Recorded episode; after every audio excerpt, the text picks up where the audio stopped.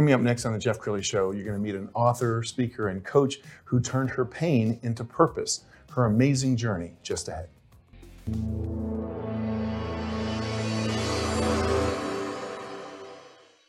Many are predicting that the worst is yet to come, which is unfortunate, said one person here. Until now, they've enjoyed the reputation of being the nation's icebox. Watched a burglar in his home this morning by webcam. As a journalist of over 25 years, stories are what make my world turn. Reporting live from the Dallas newsroom tonight, Jeff Crilley, Fox 4 News. But in 2008, I took the jump from my familiar life and started a PR firm from my home. We're talking about anyone with a camcorder like the one I'm using becomes a television network. We started slowly growing the company, and we now have over 100 clients, and we've branched into the world of live digital broadcasting. I now own eight different TV studios and have a huge team, and the stories that I now get to share are sometimes the most important of my life. Life has a funny way of coming around full circle. This is The Jeff Crilley Show.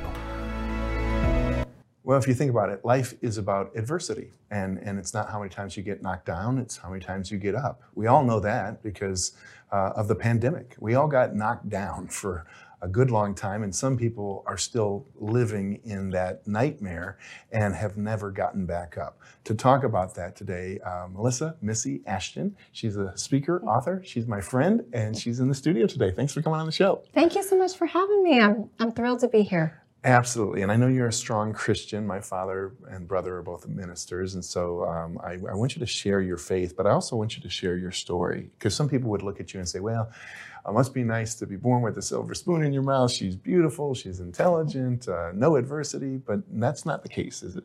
It hasn't been the case for me in in my life.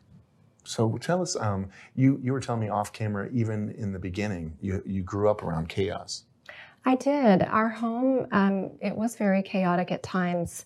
There was elements that was loving and normal, but there was also a lot of um, chaotic. We lived in a country club, golf course, neighborhood, um, but our home was very much unpredictable and a lot of chaos, a lot of um, not knowing what to expect. Um, there was addictions, a lot of fighting. Um, and as I grew older, I have four younger brothers, and the older we got, um, the more exponentially they, that chaos grew um, and became harder and harder. And you're a mom of six, so uh, tell me how your upbringing changed the way you parented. Well, I decided when I was quite a bit younger, maybe even uh, probably around the age of 16, that I, I wanted a different life for myself. I wanted a family um, that there that was calm and peaceful and safe. And I decided that I was going to be different. And I think that decision really um, helped other decisions that I made moving forward. And um, you mentioned faith. I would say that that's been central in, in my life throughout sure. all of it. And my husband and I, as we've raised our children, we've had a structure of faith um, together and in our lives with our, our children. And that's one thing, and the, the biggest thing that has made such a difference. So, uh, Missy, you were telling me just before the show that um, you had um, a horrible tragedy involving your son. Yes, we were um, had just moved to a new state, and um, we had just started um, baseball practice for our son. It was very first practice, and um, we went. I had two other little boys at the time just a normal day, went to baseball practice. On the way home, he was going to go with my cousin and some friends to the roller rink. Regular, nothing out of the ordinary. I went home to get dinner ready, and I got a phone call that the kids had been in a very serious accident. And um, Travis suffered a very traumatic brain injury. At that time, his prognosis was that if he lived, if he ever came out of a coma, that he would he would be a vegetable. Wow. Tell me about um, how that tested your faith at the time. Um, at the time, of course, these are this is like a parent's nightmare um, that you don't ever want to hear or find yourself in the middle of. And but I kept, I continued to have a calming presence and feeling, and I would feel like the Lord was talking to me and telling me things like, he is going to be healed. He is going to be okay. I'm with you.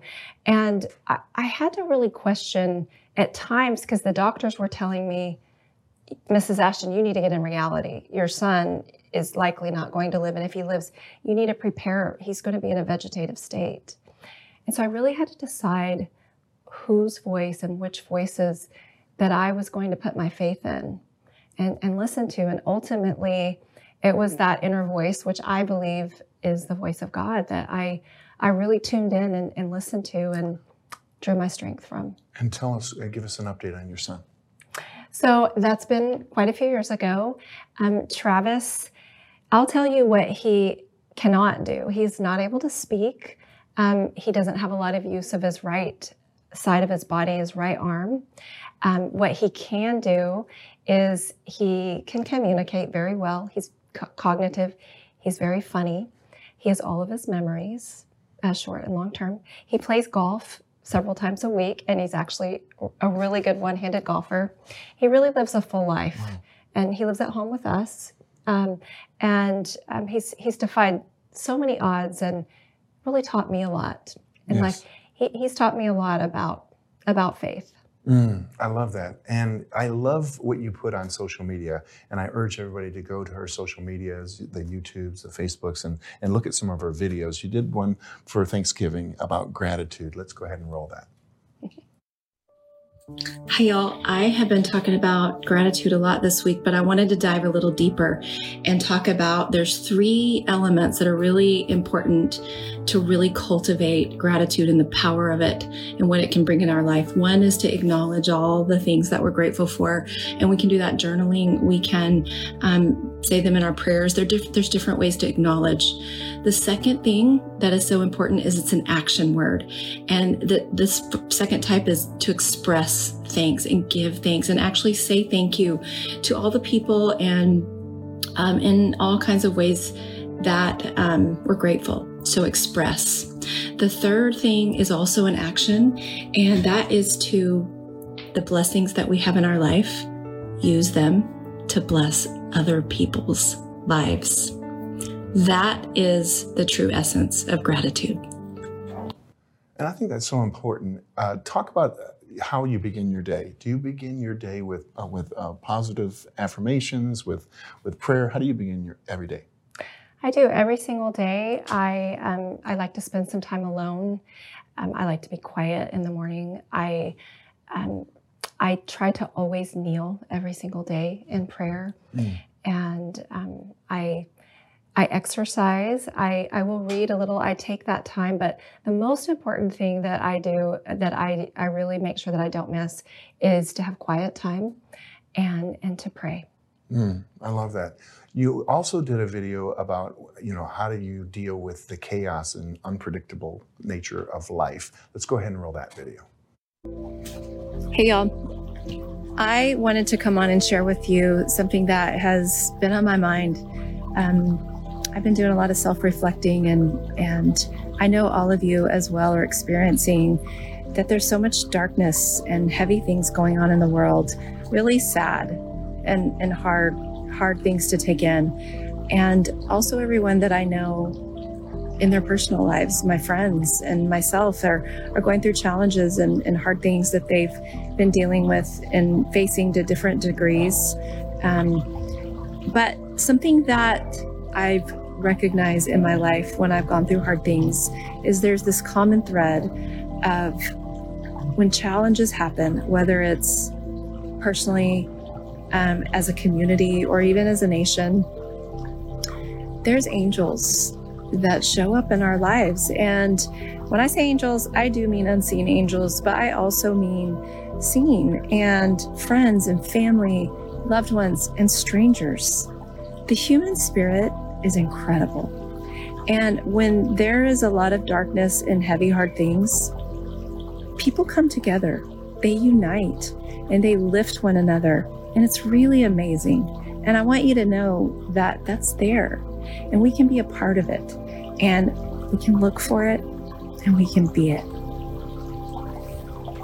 Wow, because we've all heard that expression, you know, do you see the glass half full or half empty? I was Googling that expression and I came across a line, and I don't remember who said it, but they said you should not only see the glass um, uh, half full, but you should see yourself as a pitcher who can constantly refill the glass and pour into others.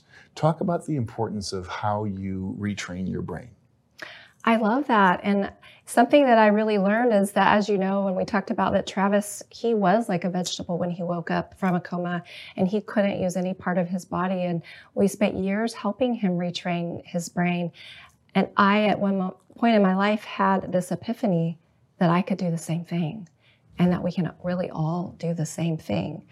And we can, we can retrain our brain um, and neural pathways to where we do see positive and we see the good. And we also can see the blessings and the tender mercies that come into our lives.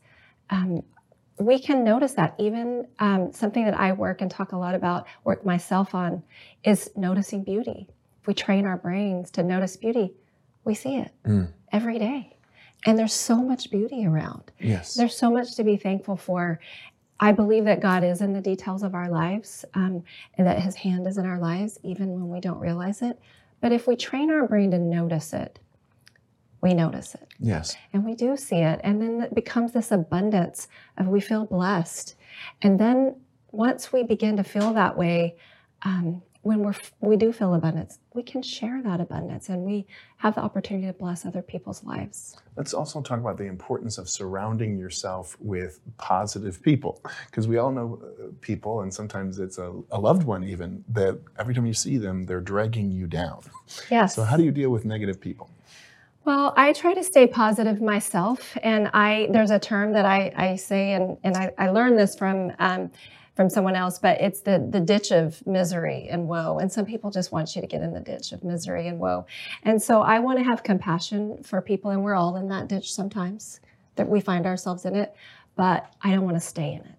Yes. And I so want to surround myself with people who they don't want to stay in it either. And we can help lift each other and we can give a hand yes. to people and help them out of when they find themselves or we find themselves ourselves in that place but we don't have to stay in it. Mm. And I like to surround myself um, with people who they want to give me a hand when I'm having a hard day, but they also want a hand to move forward and to and to look up and to grow.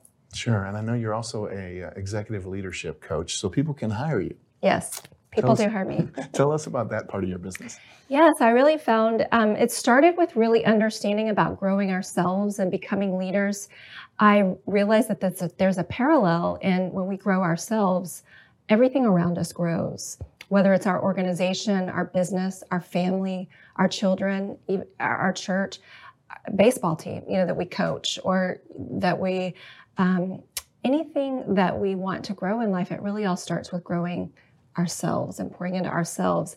Then we have the capacity and ability to grow others and then that translates into really growing organizations. Yeah. And don't you find that when you give to other people and you pass on your experience to other people, that you, it lightens your load? Like you, you feel better because you spent time not focusing on yourself, but uh, focusing on others. Absolutely, and that's something that brings me a lot of. Um, a lot of joy in my life is the things that I've learned and the things that I've been able to apply myself to help others, to teach others. And then when I see them implement and they're able to grow in their lives and, and achieve and, and then turn in turn grow what's important to them in their businesses or their families or relationships, that brings me so much satisfaction, really, really a lot of joy to me. Outstanding. We only have about a minute left. So final thoughts. What, what do you want to leave people with? I think that I would say that it is all, there's always hope. There's always, always hope. And if we look for it, we can find it. And even when we're in a dark place and we can't, we can't see that there's light, if we'll keep walking, um, eventually we will see light. Usually people's hands um, appear a helping hand. Those angels come to us that are seen and unseen, um, show up in our lives if we keep moving, keep moving forward, and keep having hope.